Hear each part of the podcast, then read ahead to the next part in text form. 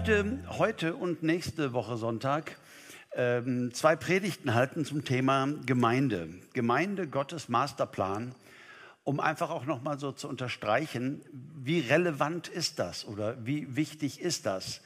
Wenn man Jesus nachfolgt, da gibt es ja eine Menge Dinge, die man tun sollte und äh, die man in der Bibel liest und die man im Predigten hört. Und manchmal ist es dann so viel und man fragt sich, was hat hier eigentlich welchen Stellenwert?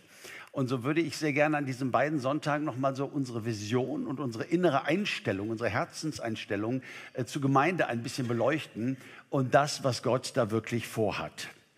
Und wir lesen einen etwas längeren Abschnitt aus dem Matthäusevangelium, das 16. Kapitel und die Verse 13 bis 19.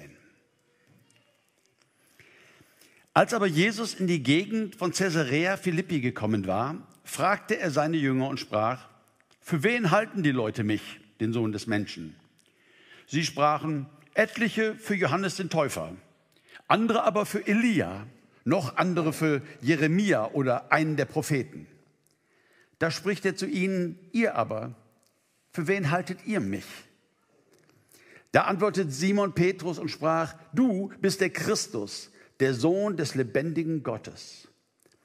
Und Jesus antwortete und sprach zu ihm, glückselig bist du, Simon, Sohn des Jona, denn Fleisch und Blut hat dir das nicht geoffenbart, sondern mein Vater im Himmel. Und ich sage dir auch, du bist Petrus, und auf diesen Felsen will ich meine Gemeinde bauen. Und die Pforten des Totenreiches sollen sie nicht überwältigen. Und ich will dir die Schlüssel des Reiches der Himmel geben. Und was du auf Erden binden wirst, das wird im Himmel gebunden sein. Und was du auf Erden lösen wirst, das wird im Himmel gelöst sein. Es gibt eine Strategie Gottes. Ich sag mal zwischen dem ersten Kommen Christi und dem letzten Kommen Christi am Ende der Zeit, die er verfolgt, nämlich er baut seine Gemeinde. Das ist Gottes Anliegen, das ist Gottes Strategie, das ist Gottes Plan äh, mit uns allen. Und ich denke, das ist ähm, so liegt vielleicht so ein bisschen an dieser gefallenen Welt, in der wir leben oder den Stress, den wir haben, dass das manchmal so ein bisschen untergeht.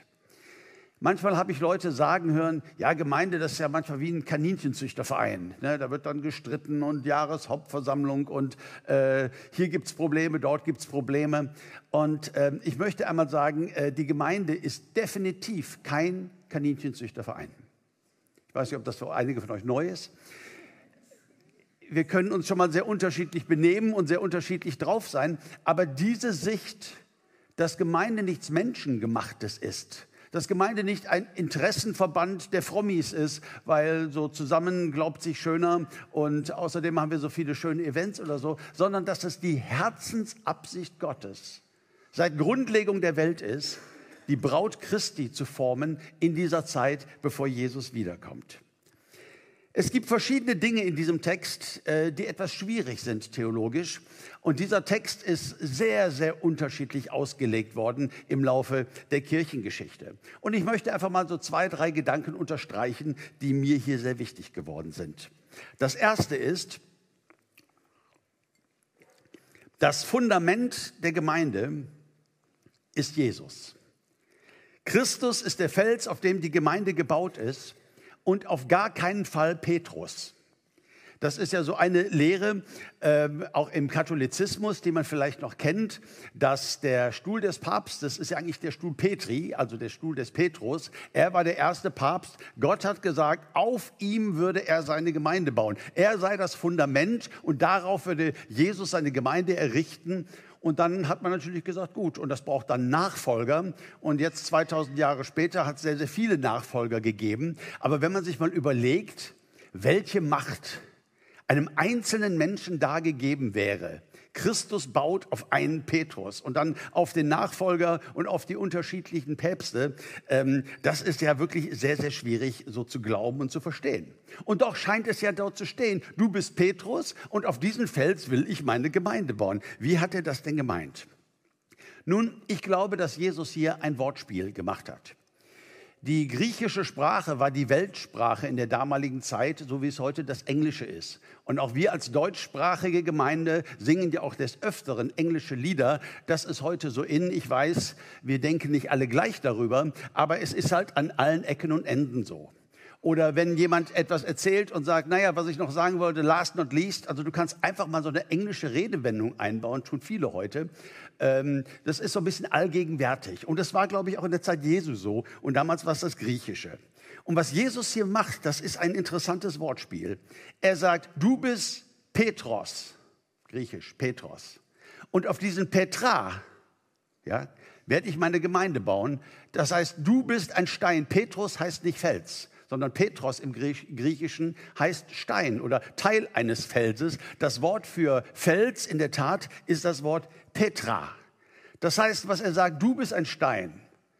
Aber auf diesen Felsen, was für ein Felsen? Das, was du gerade gesagt hast, das, was der himmlische Vater dir offenbart hat, nämlich wer Christus ist, wer Jesus ist, dass er der Christus ist, der Messias, der Sohn des lebendigen Gottes, darauf, auf diese Erkenntnis, das ist das Fundament, werde ich meine Gemeinde bauen. Als ich das für heute Morgen vorbereitet habe, ich glaube, dass schon viele Jahrzehnte habe das irgendwann mal gefunden und war so begeistert, diese Stelle irgendwie auch erklären zu können, weil da hatte ich immer große Mühe mit. Habe ich noch mal so ein bisschen gegoogelt, äh, habe ich zu diesem Thema lange nicht. Was wird denn da so geschrieben in der klassischen äh, theologischen Literatur auch und so wird das irgendwo unterstützt. Und ich musste gar nicht lange suchen und war wieder mal begeistert von der unrevidierten Elberfelder Übersetzung.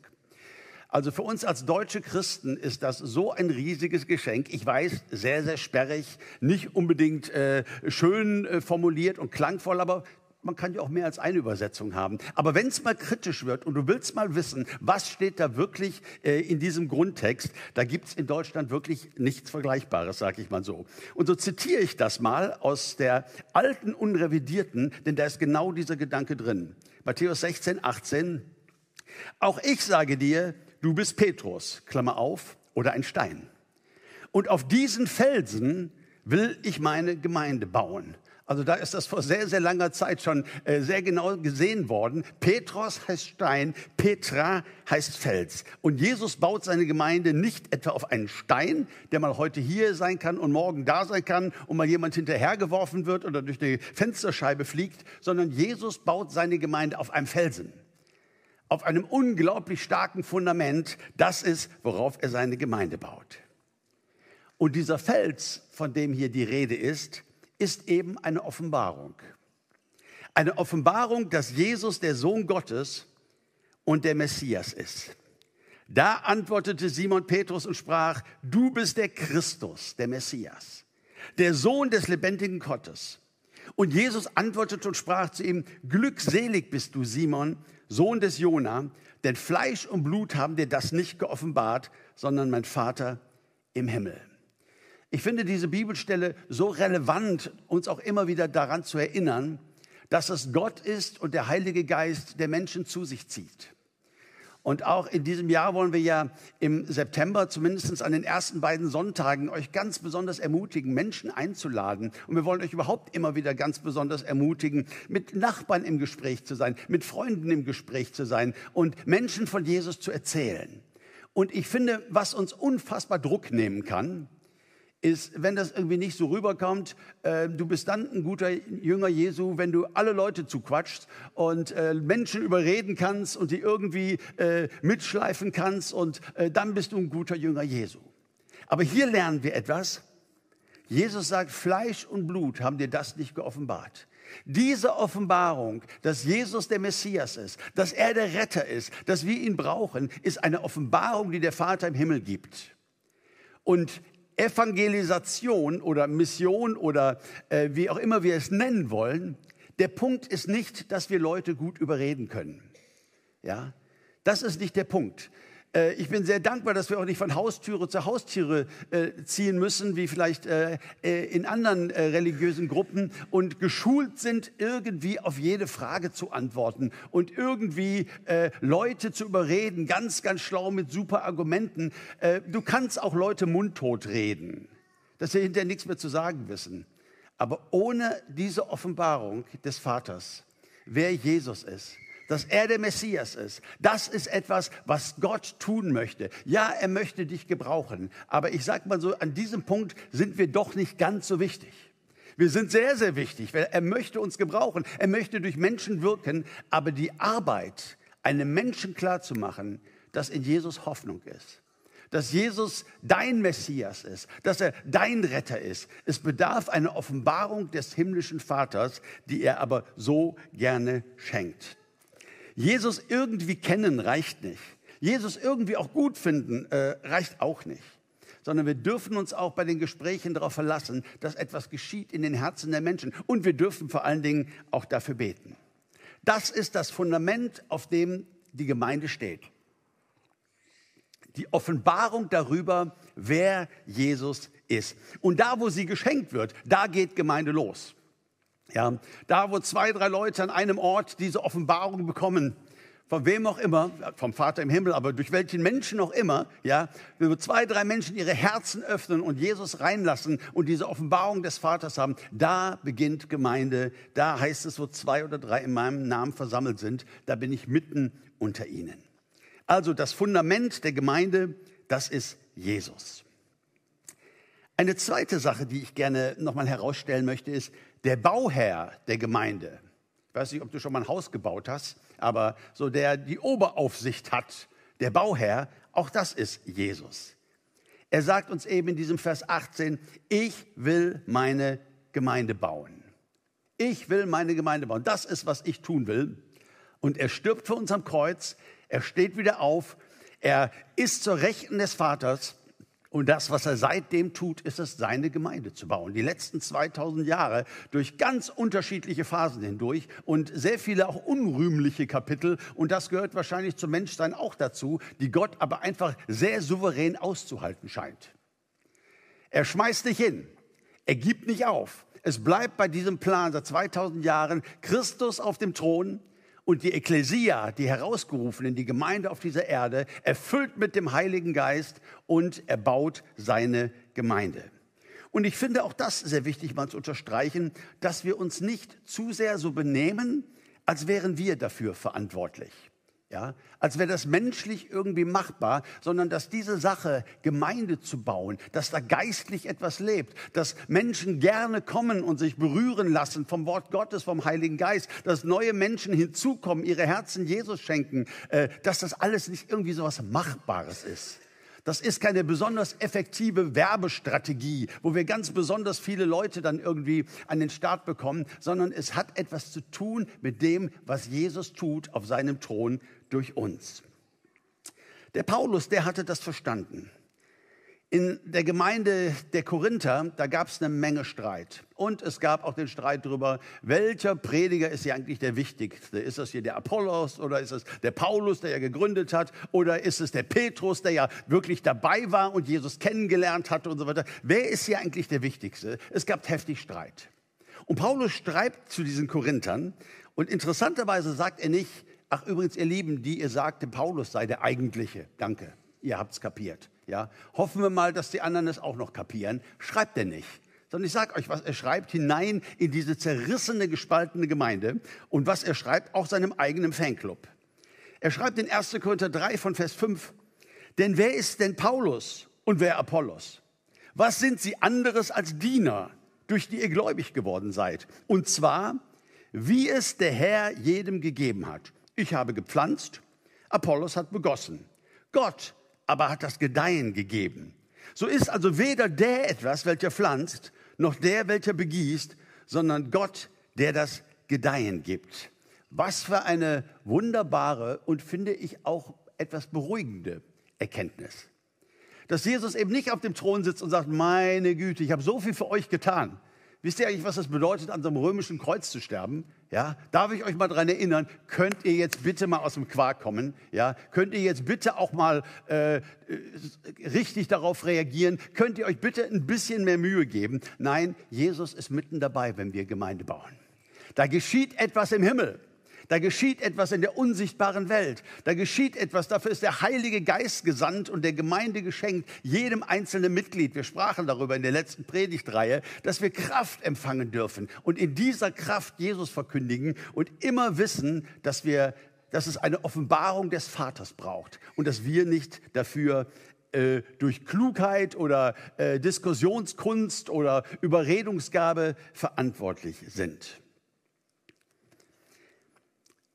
Seit vielen Jahrzehnten, seit ich unterwegs bin, auch Gemeinde zu bauen, ist ein großes Thema immer gewesen in den Kreisen, wo ich unterwegs war. Wie kriegen wir unsere Gemeinde zum Wachsen? Ja, was können wir tun?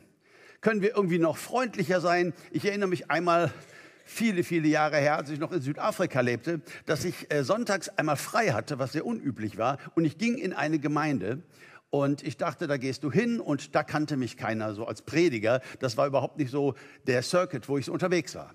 Ich gehe also in diese Gemeinde, komme auf eine Tür zu, da steht eine Frau und die sieht mich an und ihr Gesicht strahlt und sagt, wow, herzlich willkommen. Und ich als junger Prediger, ich weiß nicht, 21, 22, ich sagte, oh, ich wusste gar nicht, dass, sie, dass man mich hier kennt und so. Und äh, ja, du ahnst es schon, ne? peinlich, ne? Sagt, nein, ich kenne sie auch gar nicht. Das ist mein Ministry, hier zu stehen und Leuten das Gefühl zu geben, sie wären hier wahnsinnig herzlich willkommen. Äh, ich weiß nicht, ob wir denken, dass Menschen, die Christus nicht kennen, darauf reinfallen aber es ist nicht so. Also ich finde es sehr schön, wenn Leute herzlich am Eingang begrüßt werden. Bitte versteht mich nicht falsch, ist eine super Sache. Aber das war so übertrieben, das war so äh, irgendwie in diesem Moment und ich dachte, Mann, was lassen wir uns alles einfallen? Und äh, wie schön ist es doch, dass wir authentisch bleiben dürfen, dass wir auch nicht perfekt sein müssen in unserer Heiligung oder was wir alles schon erreicht haben oder, sondern dass wir wissen dürfen, Jesus hat's versprochen, ich werde meine Gemeinde bauen. Und ich glaube zum Thema Gemeindewachstum, es ist schon so, eine Gemeinde wächst oder sie stirbt. Ich glaube, es gibt da wenig dazwischen. Wenn Jesus seine Gemeinde baut, dann wächst sie.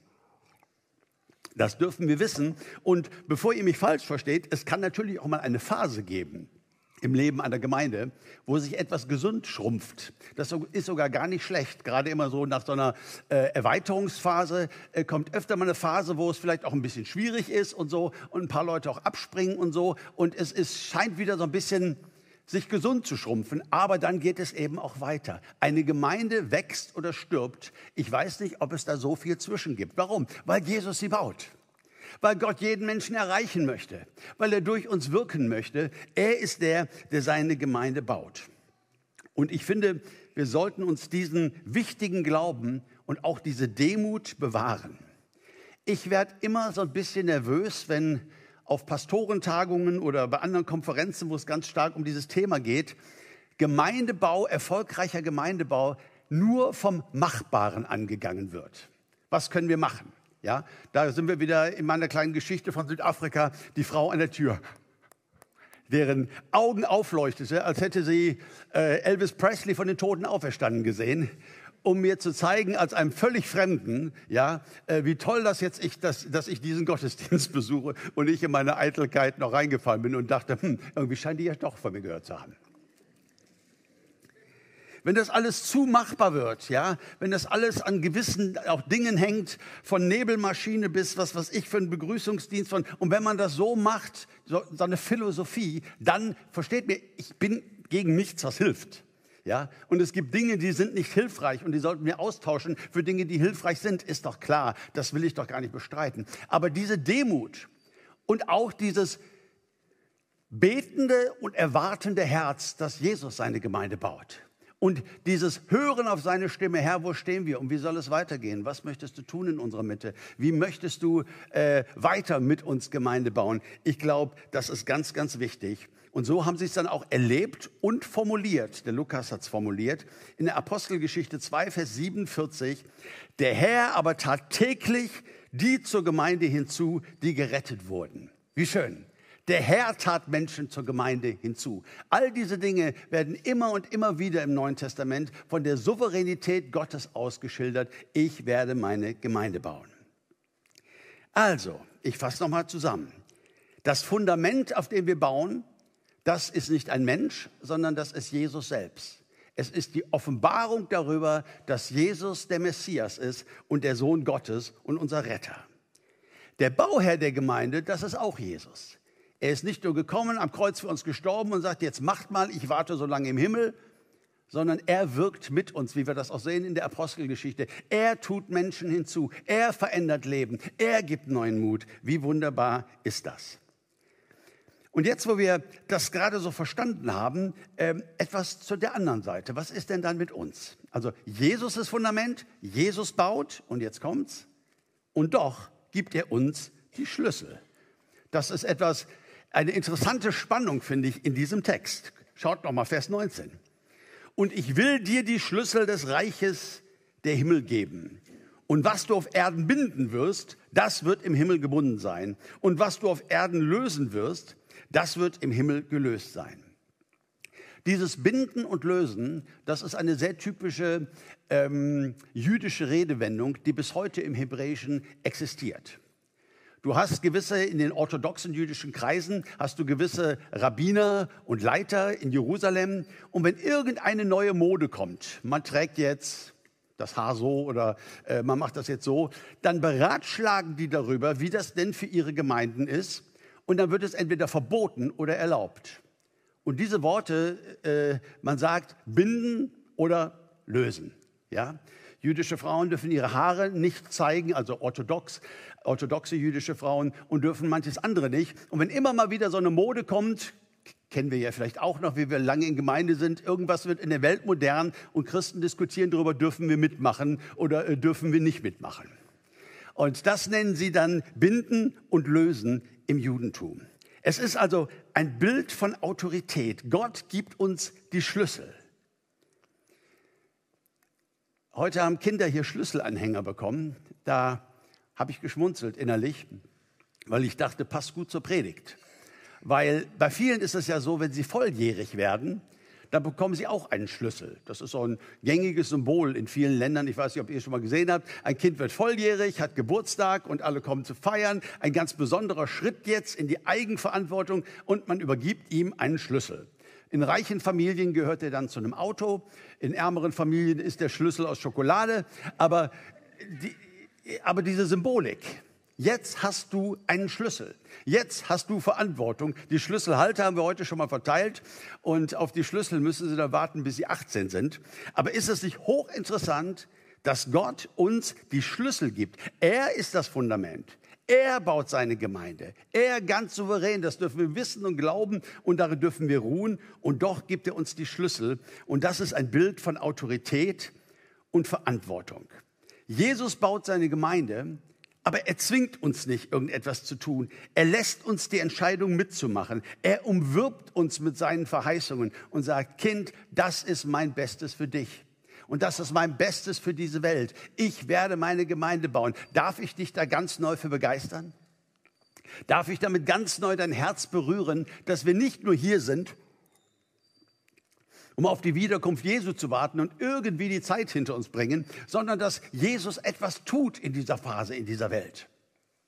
Wenn wir das glauben, wenn wir das neu glauben, wenn wir ihn neu suchen, auch in unseren Gebeten, zu sagen, Herr Jesus, wir wollen das erleben und wir wollen uns darauf stellen, dass es deine souveräne Kraft ist. Und wir wollen, ich erlebe das oft so in meinem Dienst, dass ich mich fühle in gewissen Situationen, als würde ich so daneben stehen. Ja, wo ich einfach denke, nee, das kann mit dir nicht so viel zu tun haben. Äh, wo ich einfach sehe, dass Gott souverän Dinge tut. Ich finde, das ist so lohnend, das ist so wunderschön. Das ist sein Plan. In einfachen Zeiten, wie bei uns im Westen mit Religionsfreiheit, ob es das wirklich einfacher macht, kann man noch mal diskutieren. Oder in China, wo die Gemeinden nicht aufhören zu wachsen und sich so viele Menschen äh, bekehren, dass es unfassbar ist. Jesus baut seine Gemeinde mit uns, er gibt uns den Schlüssel. Wir sind Gottes Gegenüber. Das sehen wir in der Schöpfung. Er hat uns geschaffen in seinem Bilde und er hat uns erlöst. Und ich sag mal, wir sind nicht irgendwie Sklaven. Manchmal mag ich auch nicht zu sehr sagen, mach mich zu einem Werkzeug. Gibt es ja auch dieses berühmte Gebet, mach mich zu einem Werkzeug deines Friedens. Alles richtig, alles schön, aber äh, Werkzeug ist so tot, so, so, so willenlos. Das, was Gott wirklich will, ist, er will uns zu seinen Juniorpartners machen. Wir sind die Juniorpartner Gottes in dem, was er in dieser Welt tun möchte. Ohne ihn läuft gar nichts. Es ist kein Kanickelzüchterverein. Nein, es geht nicht über tolle Argumente und tolle Reden und tolle Programme, dass Leute sagen, ja, wenn ich mir das so recht überlege, ähm, kann ja nicht schaden, sich auch mal zu bekehren. Wer weiß, wenn da was dran ist, bin ich hinter im Himmel. So, ne? Sondern eine Offenbarung des Herzens, ein, ein Wirken des Heiligen Geistes. Und wir dürfen uns verstehen als von Gott erwählte, jeder Einzelne, Juniorpartner Gottes, um Gemeinde mit Jesus zu bauen. Vielleicht ist ja jetzt die Frage im Raum, dass du sagst, ja, Augenblick mal, was heißt denn, Uwe, wir alle?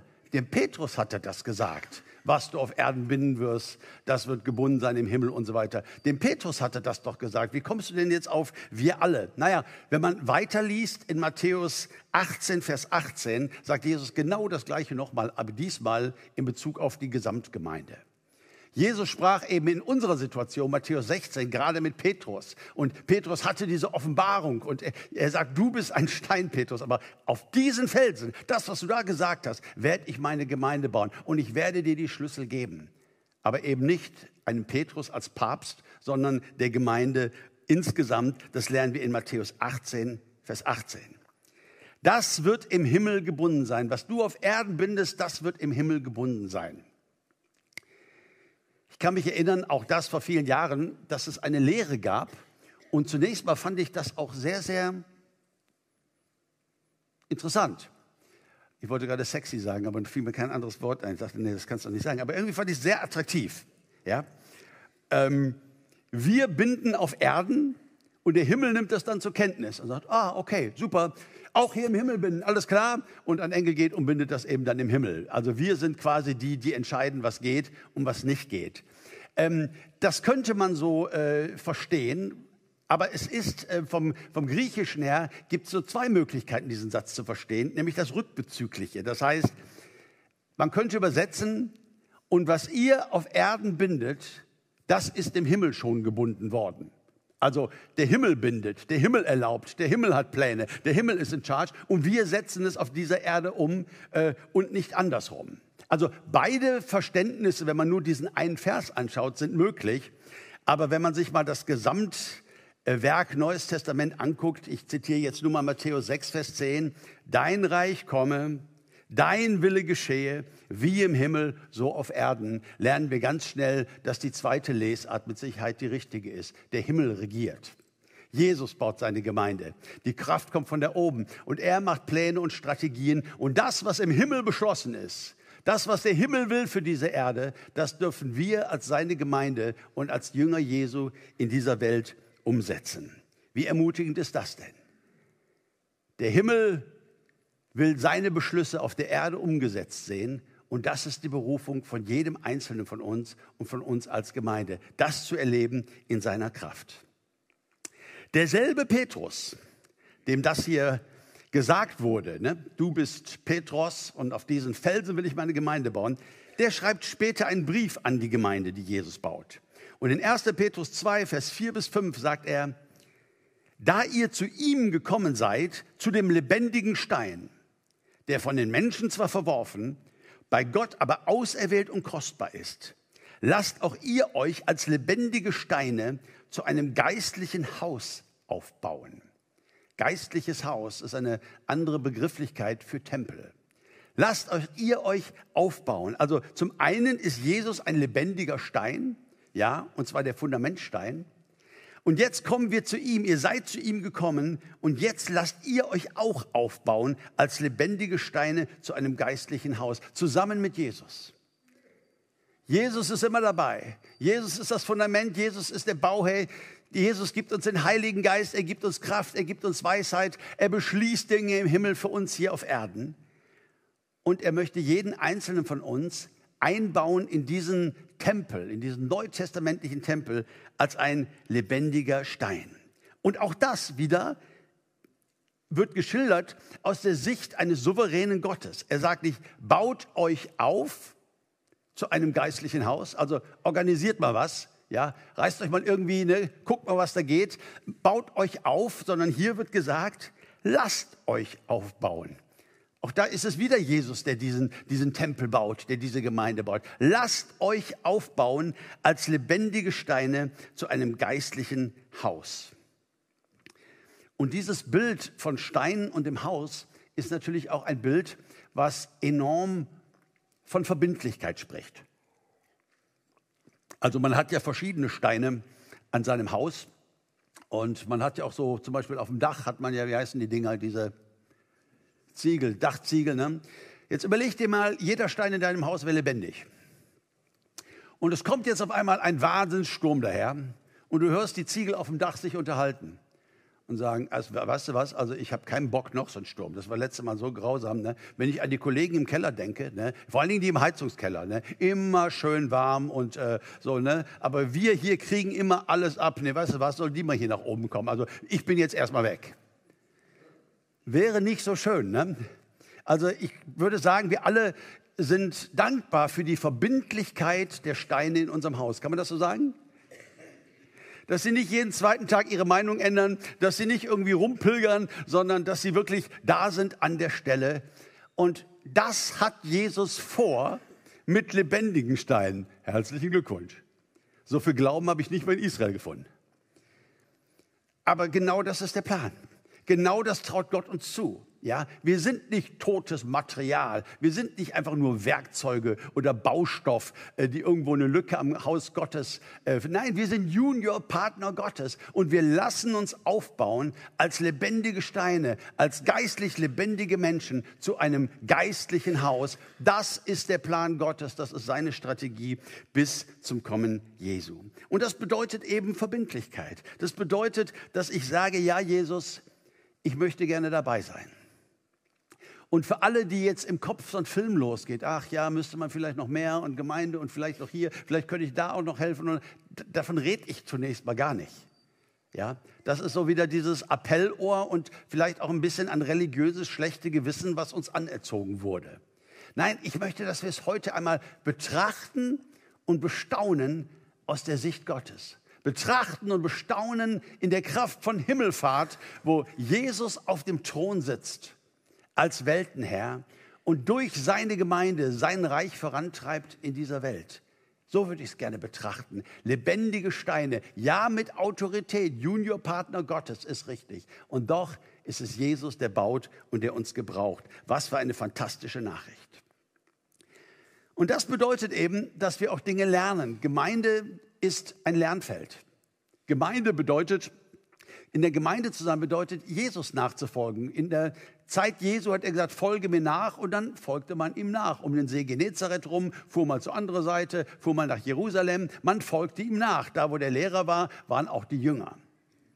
Jünger sein seit Pfingsten oder seit Himmelfahrt, ja, bedeutet, dass wir Gemeinde bauen dass wir füreinander da sind, dass wir verstehen, dass auch Christus-Nachfolge keine individuelle Sache alleine ist. Es hat eine individuelle Seite, ich und Gott sondern dass das ganz stark auch ein Wir ist.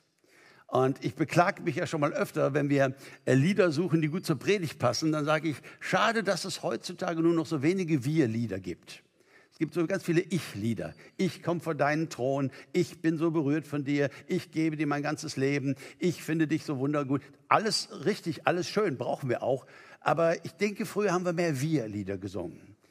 Wir sind Erben von dem Vater, wir sind Erben mit dem Sohn. Und man hat sich so beim Singen wahrgenommen als Gemeinde. Könnt ihr euch daran erinnern? Das, das ist irgendwie noch so ein Stück anders. Das ist noch so ein Stück äh, nicht besser, aber eine wunderbare Ergänzung zu dem Ich-Gedanken. Wir, Jesus baut Gemeinde und wir sind seine Juniorpartner. Wir sind sein Baumaterial. Ja, und in der Gemeinde dürfen wir Konfliktfähigkeit lernen. Ich finde das ja so schön, äh, dass das Neue Testament so ehrlich ist. Ne, wenn du so das Leben Jesu liest, ne, so seine Wunder und die Anfänge gestorben, auferstanden, aufgefahren und dann Apostelgeschichte, boah, die Erweckungen und die Heilungen und was weiß ich, dass du denkst, wow, wie haben die das hingekriegt? Warum ist das bei uns nicht so? Ich, ich, freue mich so sehr, dass wir den Korintherbrief haben oder andere vielleicht auch schwer zu verstehende Teile des Neuen Testaments, aber wo du eins merkst, die haben sich gezofft. Da gab es Streit, da gab es Spaltung, da gab es Meinungsverschiedenheiten, da ging es gegeneinander. Und Paulus schreibt dann diese Briefe, um zu beruhigen, äh, um zu stärken und immer wieder zu sagen, bewahrt die Einheit. Denkt dran, was Jesus gesagt hat. An eure Liebe zueinander wird man euch erkennen. Und ganz ehrlich, das ist schon eine Herausforderung, oder? Jeden Menschen, erstmal jeden meiner Schwester und Brüder zu lieben, wie Jesus mich geliebt hat, das ist ein Jüngerschaftsziel. Das ist nichts, was ich leisten kann. Ja, mit, allein mit meinem Willen. Dann bin ich nur wieder wie die Frau an der Tür, die auf Liebe macht. Ja, es ist etwas, was der Heilige Geist aber in uns hineinlegen kann. Je mehr wir erfüllt sind von der Liebe Gottes und ähm, je mehr wir auch Gnade selbst erleben und Vergebung erleben und wissen, wie angenommen wir sind, umso leichter fällt es uns auch andere anzunehmen. Heißt ja nicht, dass ich mit jedem in Urlaub fahren muss, aber es bedeutet, dass ich mit jedem Menschen, mit jedem Christen in meiner Gemeinde eine geklärte Beziehung haben möchte. Ja, und wenn da ganz viele Leute in den Kerkern meines Herzens sitzen, ach, der ist so und das, der ist ja der, der damals das gesagt hat und, und so. Jesus möchte diese Kerkertüren sprengen. Es wird so gut sein für die ganze Gemeinde, aber auch für dich, diese Altlasten loszuwerden und zu sagen, wow, lebendige Steine, ne? Ganz verbindlich an einer Stelle, klar, ich wieder im Dach. Und neben mir der Kollege, der, der, nervt manchmal ganz schön mit seiner Rumjammerei, zu sagen, Jesus, ich möchte ihn annehmen. Ich möchte, ich möchte das umgesetzt sehen, was du möchtest. Ich möchte Teil dieser lebendigen Gemeinde sein, Konfliktfähigkeit lernen, vergeben lernen, Krisen miteinander durchstehen. Und gerade daran reifen wir als Jünger Jesu wie an keiner anderen Sache. Wenn wir Krisen und Zeiten, wo es nicht so läuft, miteinander durchstehen, wenn wir zusammenrücken, wenn wir zusammen den Thron Gottes bestürmen, wenn wir zusammen Jesus bitten, neu zu wirken, uns mit dem Heiligen Geist zu füllen und in unserer Stadt zu wirken. Ihr Lieben, damit berühren wir das Herz Jesu in dem, was er möchte, wie mit nichts anderem. Herr, wir sind hier. Bau mit uns deine Gemeinde. Ja, es menschelt. Ja, es gibt manchmal doofe Sachen. Ja, es gibt manchmal Dinge, die uns nerven. All das wird nicht aufhören, bis Jesus wiederkommt. Ich weiß nicht, ob ich jetzt irgendwelche Illusionen zerstöre, aber äh, ist so. All das gehört dazu, wie die Stürme auf dem See Genezareth, in die die Jünger immer wieder hineingeraten sind und dann immer wieder Jesus dort erlebt haben. Und das dürfen wir auch im Boot bleiben dranbleiben und immer wieder erleben, wie Jesus eingreift und seine Gemeinde baut. Ich möchte mit uns beten und möchte auch sagen, dass auch heute wieder es die Möglichkeit gibt, während wir gleich noch singen oder auch nach dem Gottesdienst hinter dieser K3-Wand ist ja unsere Gebetsecke. Und jeder, der vielleicht in besonderer Weise angesprochen ist oder der auch irgendein anderes Anliegen hat, darf dort zum Beten hingehen. Aber wisst ihr, ich glaube, dass manchmal habe ich das gebraucht im Laufe meines Lebens, so eine, ich sag mal, Bekehrung hin zur Gemeinde. Ich sage, oh, das klingt aber, na, so wichtig sind wir jetzt aber nicht. Was meinst du denn damit? Naja, Bekehrung heißt ja Hinwendung, ja, eine Richtungsänderung. Das ganz neu zu sehen. Nicht als der Laden, der manchmal nervt, nicht als der Ort, der irgendwie so zweckverbannt ist, ja, da bekomme ich irgendwas auch sonntags und so, das, das tut mir gut und äh, da freue ich mich drüber, sondern als eine Gruppe von Jüngern, die Gott zusammengestellt hat und durch die er Gemeinde bauen möchte in dieser Welt. Er tut es seit 2000 Jahren und nach 2000 Jahren tut es hier in Schwelm. Wie genial hat er Wort gehalten? Wie genial hat er Wort gehalten? Und vielleicht braucht es auch bei uns alten Hasen oder auch bei jungen Hasen eine ganz neue Hinwendung dazu und zu sagen, hey Jesus, ich bin dabei. Ich habe es nicht mehr so ernst genommen. Es hat mich manches auch genervt und, und äh, so, aber ich bin dabei und möchte ganz neu sagen, ja, Herr, du baust deine Gemeinde und ich möchte mich von dir einbauen lassen als ein lebendiger Stein. Was für ein Segen. Amen.